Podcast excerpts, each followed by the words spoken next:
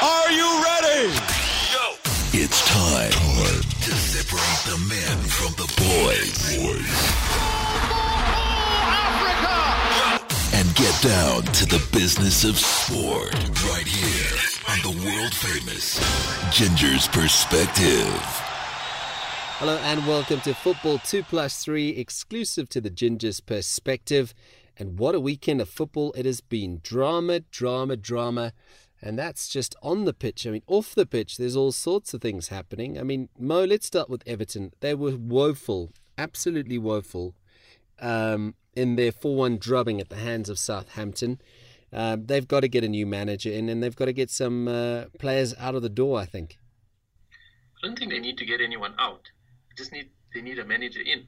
I mean, it's over a month now. They haven't appointed a full time manager. That's just shocking. I mean, uh, what what what do they want? Uh, do they really want to get relegated? Because at the moment, it seems like they're heading all the way down. 35 days exactly since they sacked Ronald Koeman, and after 150 million pounds spent, they find themselves languishing in the relegation places, and, and it really doesn't look good. It doesn't look like they have confidence. It doesn't look like they have guys who want to put in a shift. Um, Wayne Rooney's on the bench when you can really tap into that experience. A guy is a potential leader. I mean, he's a former Manchester United captain, isn't he? Um, surely a guy like Rooney, you need to be in the mix there, motivating these guys. Yeah, he'd be an important guy to have. But then again, you know, he's never really been in the situation where you're fighting off relegation. I think the, the important matter is that they need to appoint a manager you know, if they spend so much money, I don't understand why they're haggling over. If they want, you know, uh, Marco Silva, go out, get him because, it, you know, it's clear he can get results. I mean, if you look at Watford, they're flying high this season. Yeah, don't remind me. Um, we go to St James's Park and beat Newcastle, you know, 3 0. But um, I'm going to quickly tell, talk about that game. Um, Newcastle, probably the worst performance of the year under Rafa Benitez. Um, nothing to be proud of.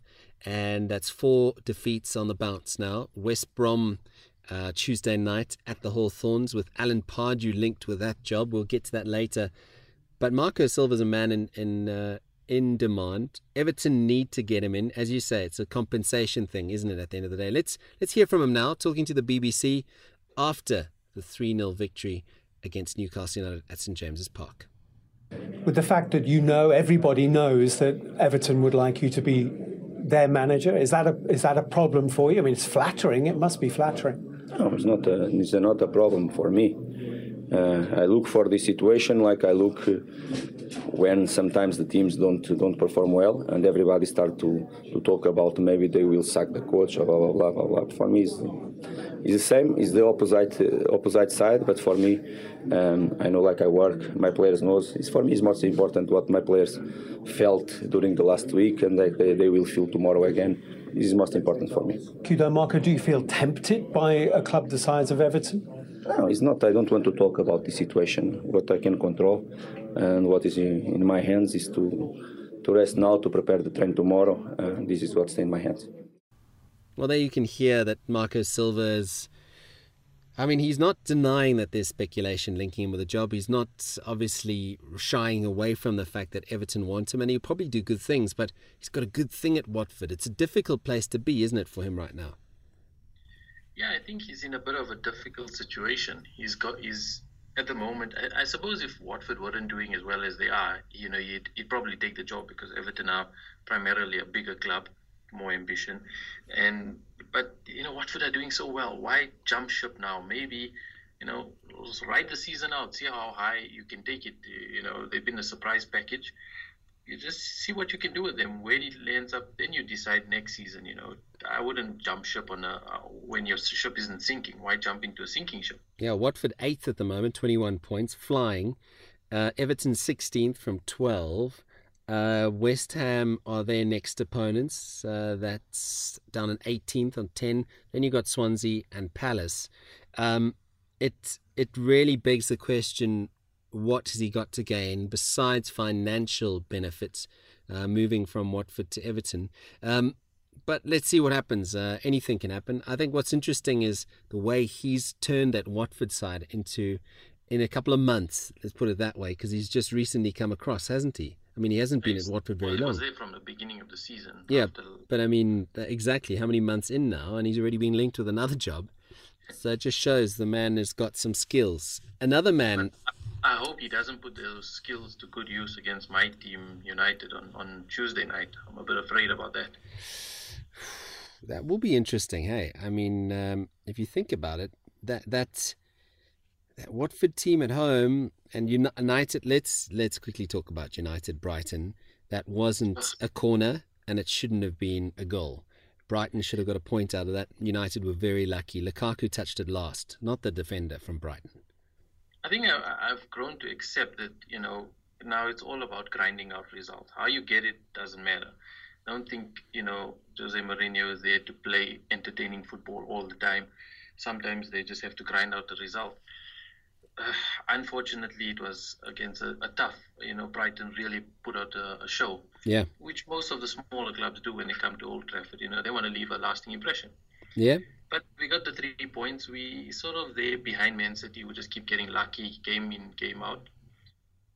What's that? Eight points now between you two. Uh, United in second. City flying high, unbeaten in 18, winning 11 on the bounce now, I think it is in the Premier League. just give them the title already?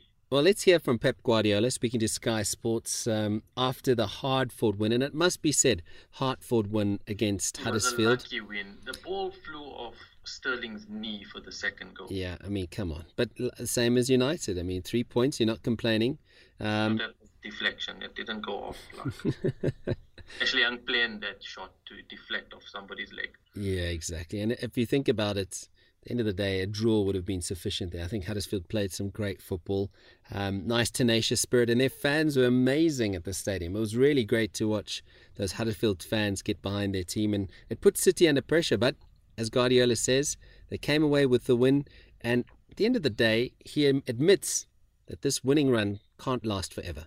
18 wins in a row. Have you shown another side to yourself? You touched on it in your first answer, the ability to face a challenge and come through it.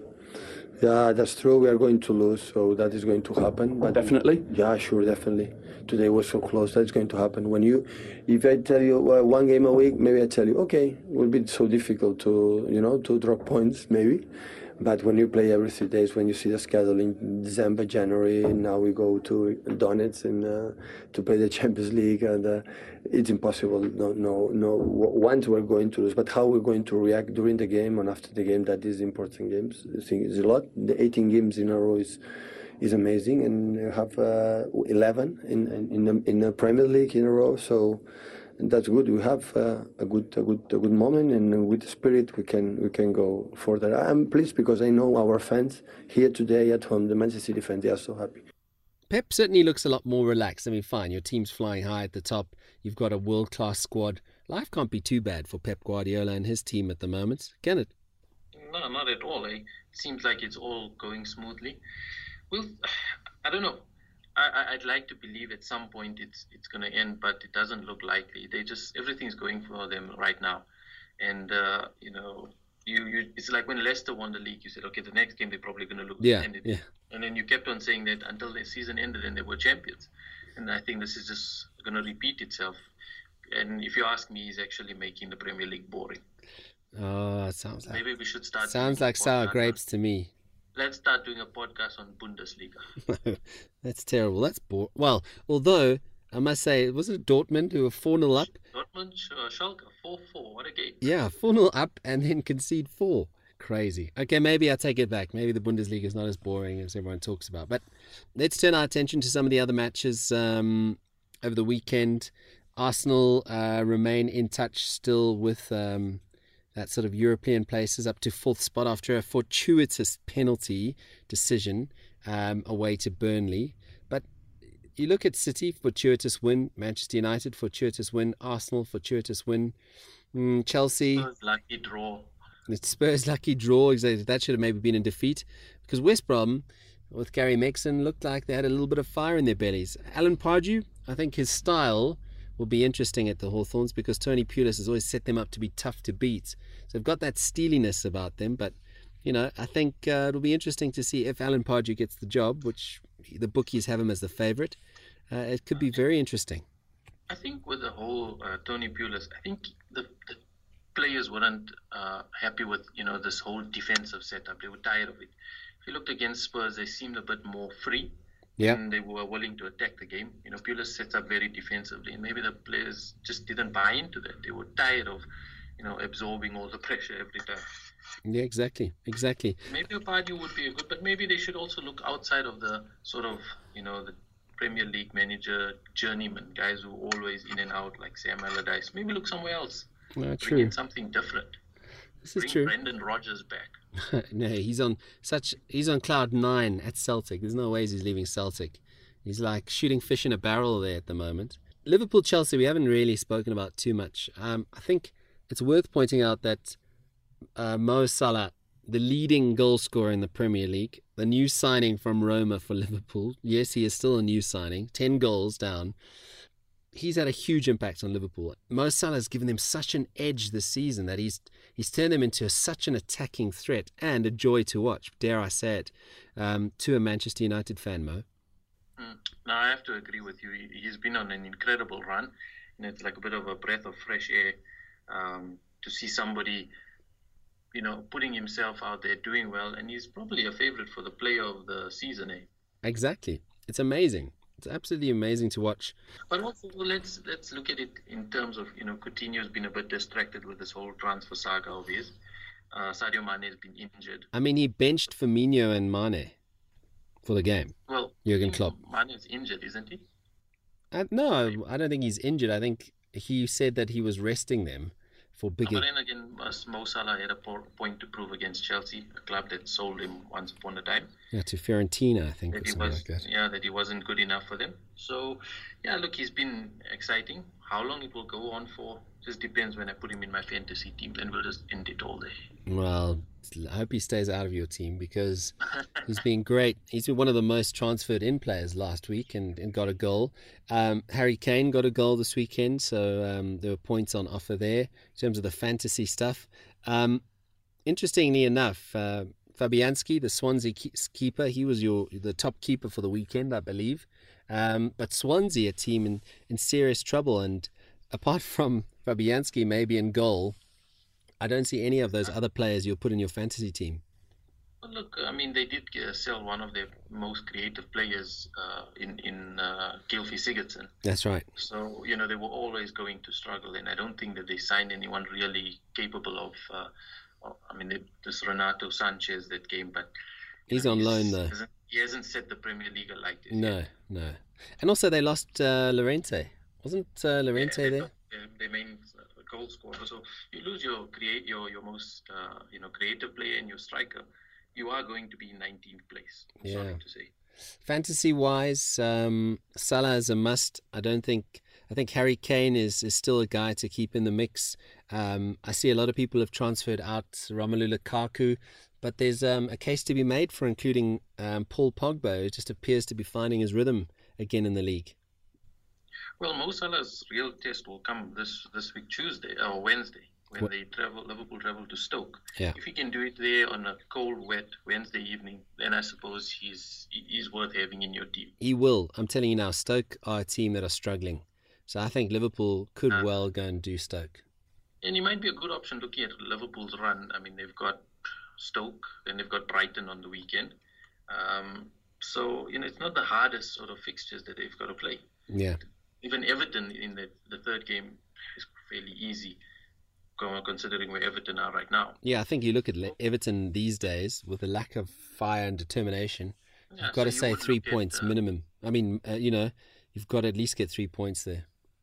Well, if he keeps fit and doesn't get injured, Mo Salah would be a good uh, buy to have going forward. And there's a Merseyside derby coming up soon, so bear Yeah, that in so, mind. A guy who I keep out for the next three matches is probably Lukaku. I've, I've read reports that uh, he might be banned for three games. Yeah, yeah. Some video footage that he kicked the, uh, one of the Brighton players or something. That's going to be hard for United. eh? I mean, uh, they've got Arsenal and City, two must-win games if they want to keep in touch with Man City. So that's going to be very, very. Uh, uh, it's going to hurt Jose. Yeah, I, I, I, think this will be a test for Jose now. Like, um, you got to stay. He's eight points uh, behind. He's got Chelsea breathing down his neck, three points back, and then Arsenal another point. and Tottenham and Liverpool. This is a chance for those teams to all catch up. Uh, essentially to United, whereas United, the pressure's on to close the gap, which is not going to be easy. So we'll have to wait and see there. We'll have to wait and see. Mo, uh, we're running out of time. Uh, we will talk again after the Tuesday and Wednesday fixtures. Uh, good luck to all the, the fantasy managers out there. I hope it all works out. Um, and I must say, I'm starting. I think I'm starting to find a little rhythm with my little formula that I've it's taken me a very long time to get together. Thank you. You're bottom of the log on our fantasy league. No, I know, So but it. what rhythm you But no, no, no, no, no. Considering where I started the season, I got a win over the weekend, comfortable win. I did play, I did uh, do two, tr- two transfers, so I was minus eight points. I would have been 60, I think it would have been easy 61 points the weekend. It's pretty solid, but I had to settle for 53. So, anyway, that's besides the point. Good luck to all the fantasy managers. Remember, you can catch the podcast Football 2 Plus 3 on Twitter at Football 2 Plus 3 as well on iTunes under the Ginger's Perspective, cliffcentral.com and csduplessis.co.za. Mo, your parting words? As always, be champions. Well, there you have it. Hope you've enjoyed the episode or the podcast or the chat. I like to call it a conversation. Uh, more football to come. It's great to have so many games coming thick and fast. And from now until the end of the year, it's just going to be blockbuster football. Can't wait for it. We'll chat to you again next time.